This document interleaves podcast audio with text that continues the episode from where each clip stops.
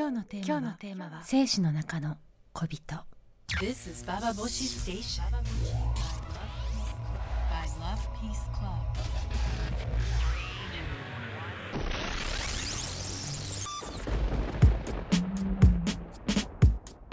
インターネットラジオババボシ北原みのりです。今日のテーマは生死の中の小人。何のこっちゃという感じですけれども、あの最近福岡伸一さんという方の本を読んでいて、その中で紹介されていたことなんだけれども、あのじゅうななせいきのヨーロッパで顕微鏡を除いた、まあ、生死をね顕微鏡で除いていた研究者がなんとこんなものが見えたと。生死の中には小人がいる。その絵が描いてあるんだけどさ、本当にあのオタマジャクシの先端の頭大きいところが頭で、あのその下に人間が体育座りしているようなさ、そういうものが見えちゃったわけよ、そのおっさんは。それであのそこのしかも光の部分、頭の部分が青かったり赤かったり光っていて、赤い精子は女の子になって青い精子は男になると。でそういう人間の小人が入ってるのが精子であって、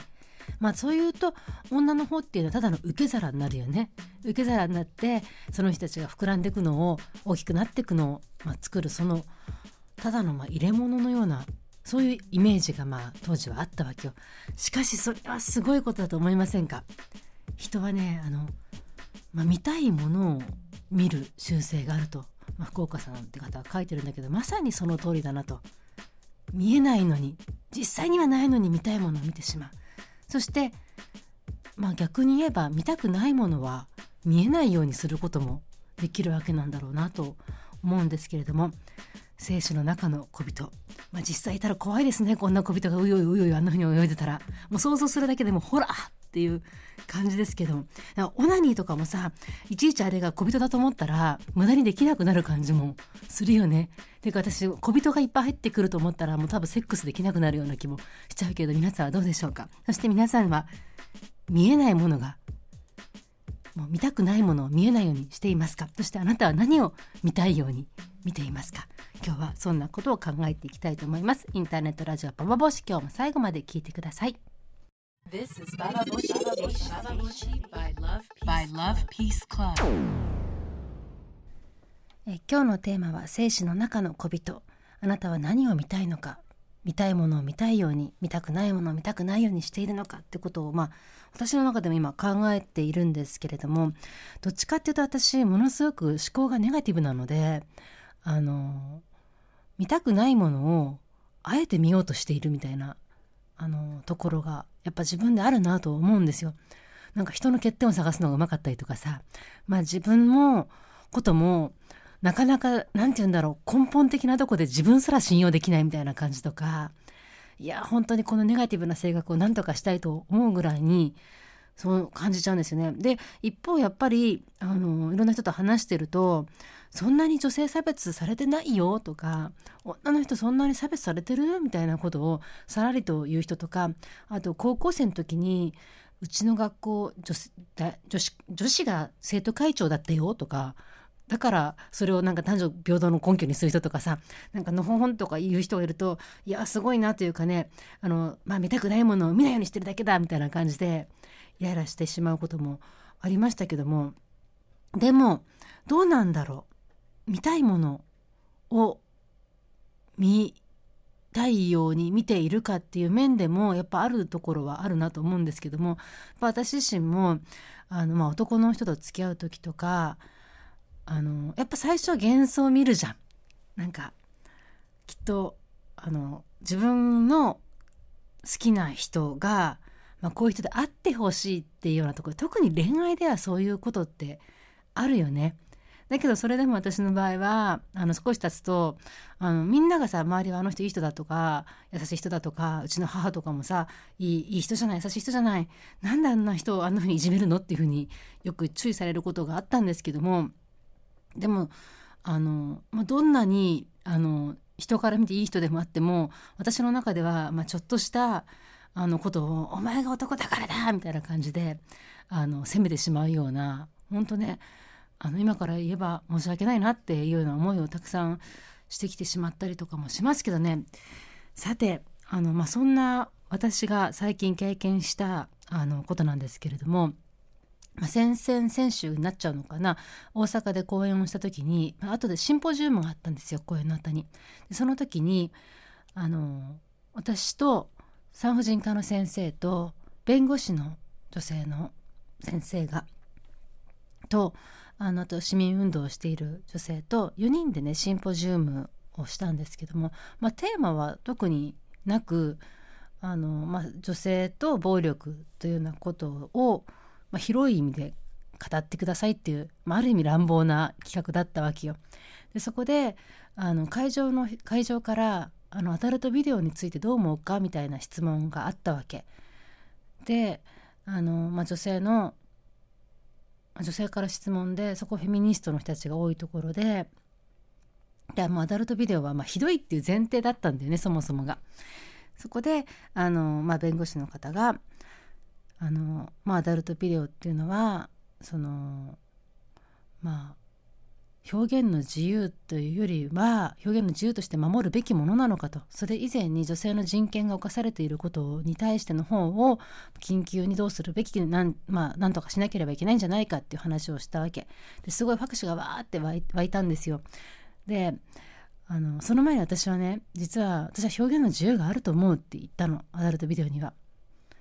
でどんなあのビデオであってもそこで表現されていることに対して規制を加えられるべきではなくて、むしろその現場で、その制作する現場で女性が暴力を受けていたり実際に犯罪が行われているのをビデオ撮ってるってことは防がなきゃいけないけども、それとアダルトビデオを規制するってことは別問題なって話をしたわけ。でも会場シーンってしちゃって、その後にその先生が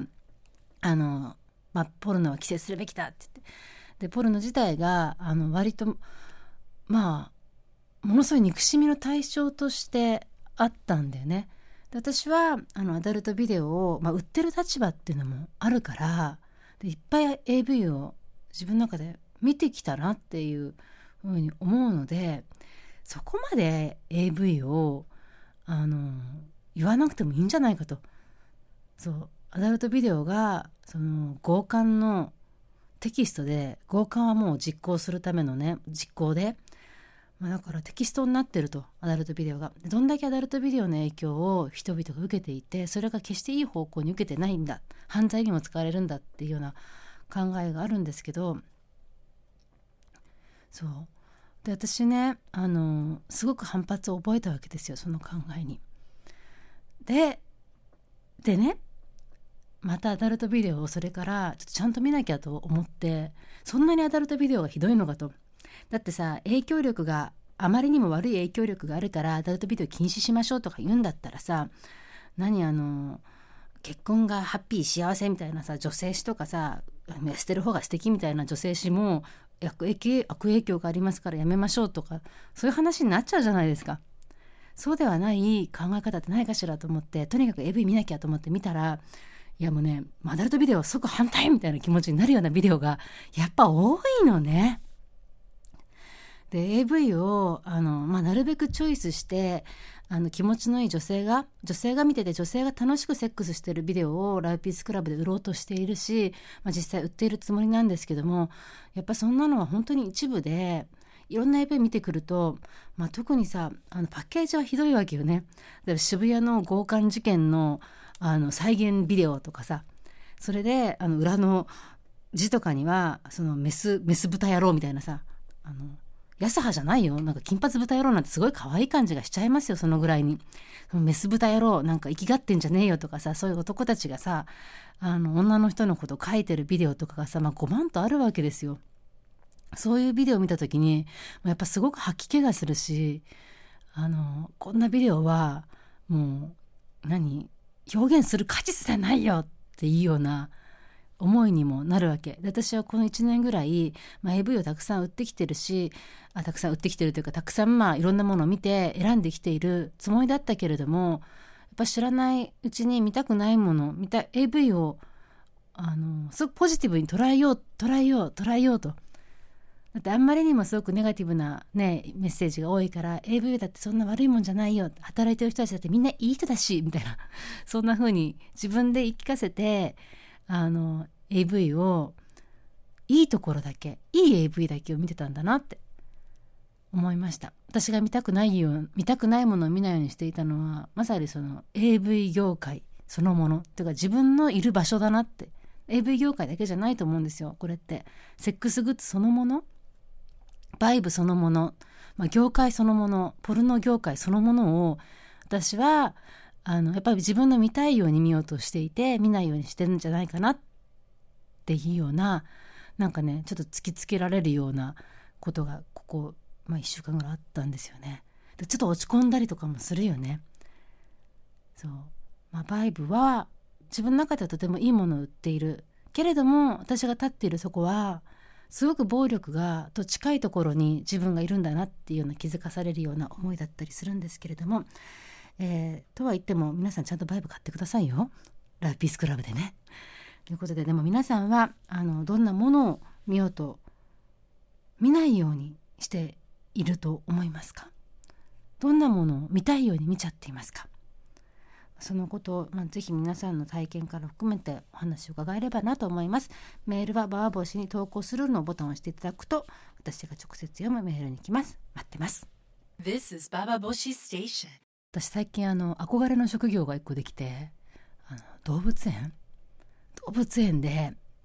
あの動物の世話をしたりとか、動物の生きやすい環境を整えていくような仕事って、あのすごく魅力的と思い、それからね、それからというか、あのすごいよく動物番組を見るようになったんですよ。で昔動物番組見て本気で感情移入してる人とかって、ばっかじゃないのとか言って笑ってた自分が懐かしいっていうか、すごく悪人に思えるほど、なんか動物ラブな感じでテレビを見てるんですけども、でも動物番組ってちょっと気持ち悪く時があるのね。っていうのは、あのやっぱ誰が動物をどういうふうに語るかによって全然動物が違って見えちゃうんですよ。で少し前のことなんですけども、あのやっぱテレビでね、ライオンのさオスのことをやっていたの。でそのオスライオンっていうのはあの、まあ、群れから追い出されて、自分であの自分でまあ自分の王様として地位を確立できるグループを作っていくんだよね。でそれの過程は、まあ、オスライオン同士の戦いがあり、そのメスライオンに受け入れられるまでの戦い、あの、まあ、過程がありと、まあ、かなり過酷で死んじゃうことも結構多いんだって。それでもあのそのさナレーターはさ、まあ、男なんだけども、あのすごくオスに感情移入してて、なんかオスの孤独みたいなことを、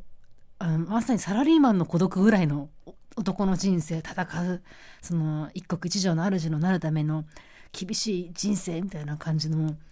あの重々しい語りをするわけですよ。でも私から見たらさ、そのオスって非常に身勝手なわけよ。オスになった途端に、それまで、まあ、メスに受け入れられるために頑張ったのはさ、オスライオンはさ、メスがさ、これも泣ける話なんだけど、メスたちはもうみんなでね協力し合いながら、まあ餌を捕まえるわけですよ。カモシカかなんかをね。それも連携プレーでね、さんびきかよんひきのメスが行くわよ、あそっち回って右から曲がり込んで私左から行くからバスッとか言って、いっぴきのカモシカをなんかを捕まえて、さあ食べようかと思った時にそのオスが現れて、美味しいとこ全部食べてっちゃうわけで、その間メスたちはちょっと離れたとこで自分たちが捕まえたその餌をね、獲物をね、オスが食べるのを待ってるわけよ。でオスっていうのは王様になった時にそういう権利が与えられるのだみたいなさ、また偉そうに言ってんだけども、全然かわいそうでもなんでもないじゃんと。そうなんだこの男っていう風に思う私がいるんですけど、そのメスの気持ちを代弁してはそのナレーターは喋ってくれないわけで、ああなんだこりゃと思ったんだよね。確かにあの少し前なんですけど、生物学者の生物学をやってる女性と話してた時に、例えばそのハーレムとか、そのオスがメスをいっぱい囲んで、まあオスの楽園みたいな感じで語られていたことが、でも実は女性側から見たら、メス側から見たら全然違う世界観が生まれるみたいなことを聞いたことがあるのね。だから物語る人によってどのようにこの世の中が物語られるかって全然違ってくるんだなというふうに思いましたよ。まさに生死の中の小人っていうのは、まあ、これを象徴するような話だなと。で女性っていうのは、まあ、その時代からその時代はさ、あの本当に役に立たないで男より劣った存在だというふうに、命に関わらない。でも実際はどうかっていうと、その卵子の情報量っていうのは、まあ、精子に比べ物にならないほどの情報量があり、そう女性の、あの、まあ、エックスワイ 遺伝子でいうと ワイ 遺伝子っていうのが、もともとは女性から男性が作られていくわけじゃないですか、まあ、クリトリスがペニスになりて、その過程があるわけだけど、全ての生き物は女であるってことが分かってきた時に、まあ、どう考えるかだよね。あとは少し前だと脳の大きさが男と女は違うわけですよね。あのやっぱ男の体がでかい、平均的に大きいから男の方が優秀だっていうふうにも言われていたけども、でも実はそのコンパクトなのにすごく性能がいい女の方がの、ね、能力は高いんじゃないかっていう考え方も言い方としてはあるわけじゃないですか。で男と女の違いっていうのはやっぱ私はあると思うのね、あのいろんな面でも。だけど絶対同じです、あの人間として同じですとは言えないぐらいの、まあ、違いはあると思うんですけども、だからどっちは優秀だみたいな話し方っていうのを、まあ、男たちはずっとしてきたわけじゃないですか。で今後女たちはじゃあ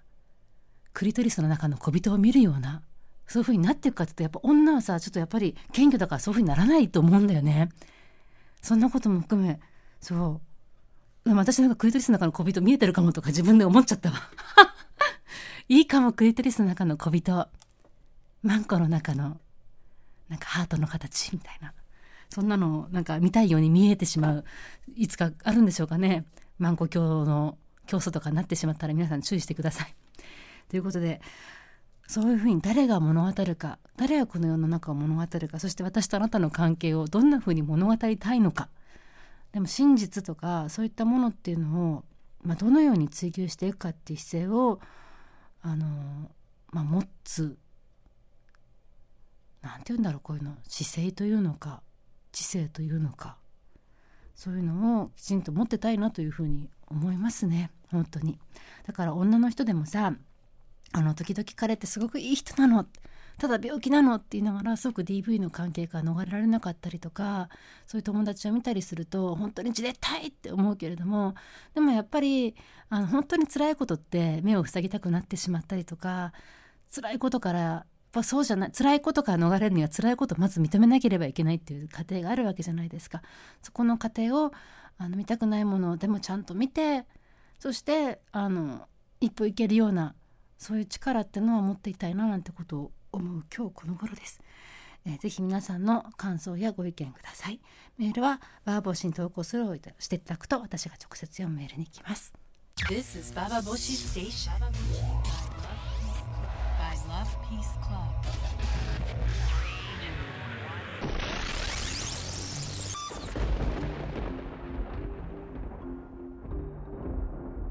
インターネットラジオババボシ、今日も最後まで聞いてくださってありがとうございました。最後に翔さんからのメールです。え先月大阪で男性ストリップショーを行ったとして公然わいせつ罪で劇場経営者と男性ダンサーはちにんが逮捕されました。この劇場は男性同性愛者専門の映画を上映していて、約にじゅうねんまえから月によっか男性ダンサーストリップショーを行っていたそうです。なぜ彼らは逮捕されなければならないのでしょうか。異性愛者男性のための女性ストリッパーは公然と認められているのに、これは同性愛者に対する差別だと思います。翔さんからのメールでした。ありがとうございました。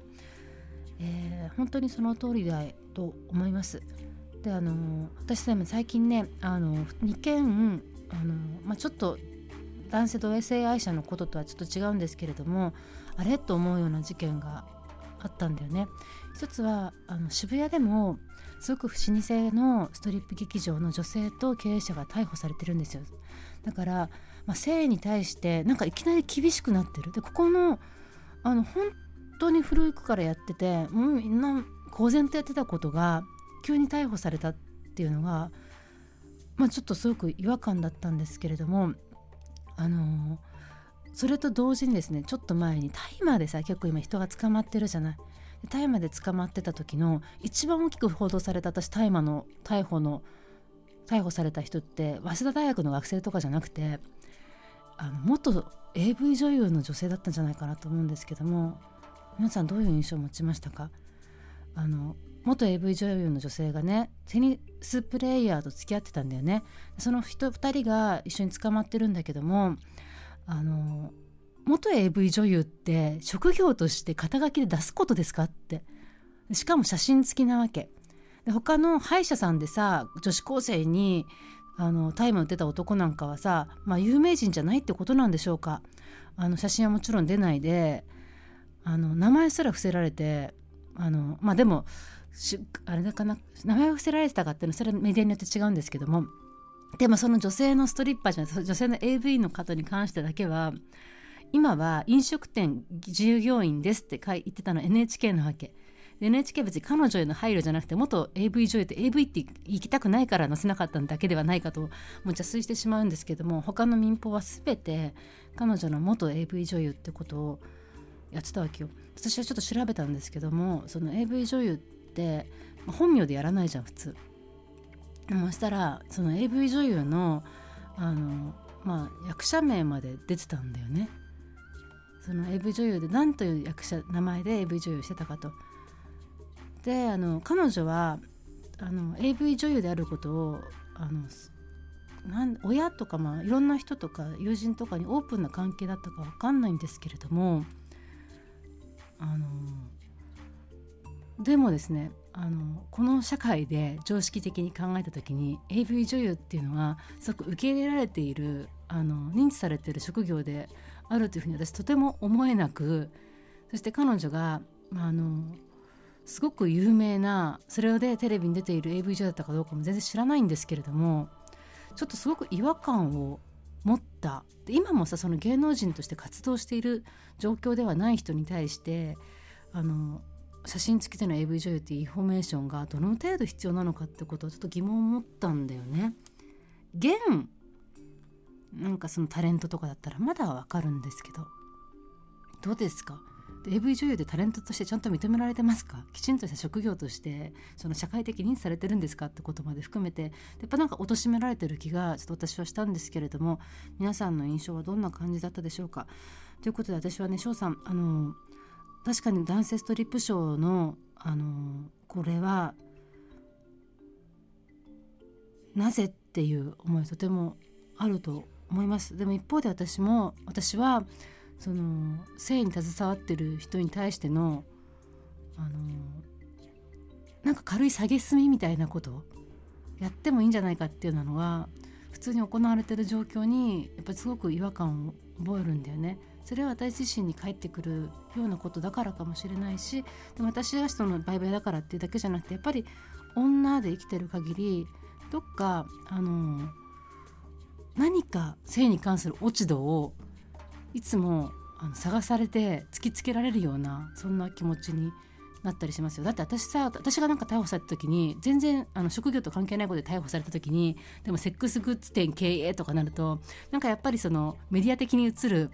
あやっぱ犯罪者ねみたいなさ感じを持たれるような報道されるんじゃないかとかさやっぱ思っちゃうもん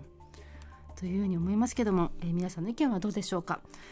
とはいえあの今クリスマスセールなんでね、皆さんバイブを前向きに買ってください。ということでインターネットラジオバーバシ、今日も最後まで聞いてくださってありがとうございました。北原みのりでした。 Baba Bush by Love Peace Club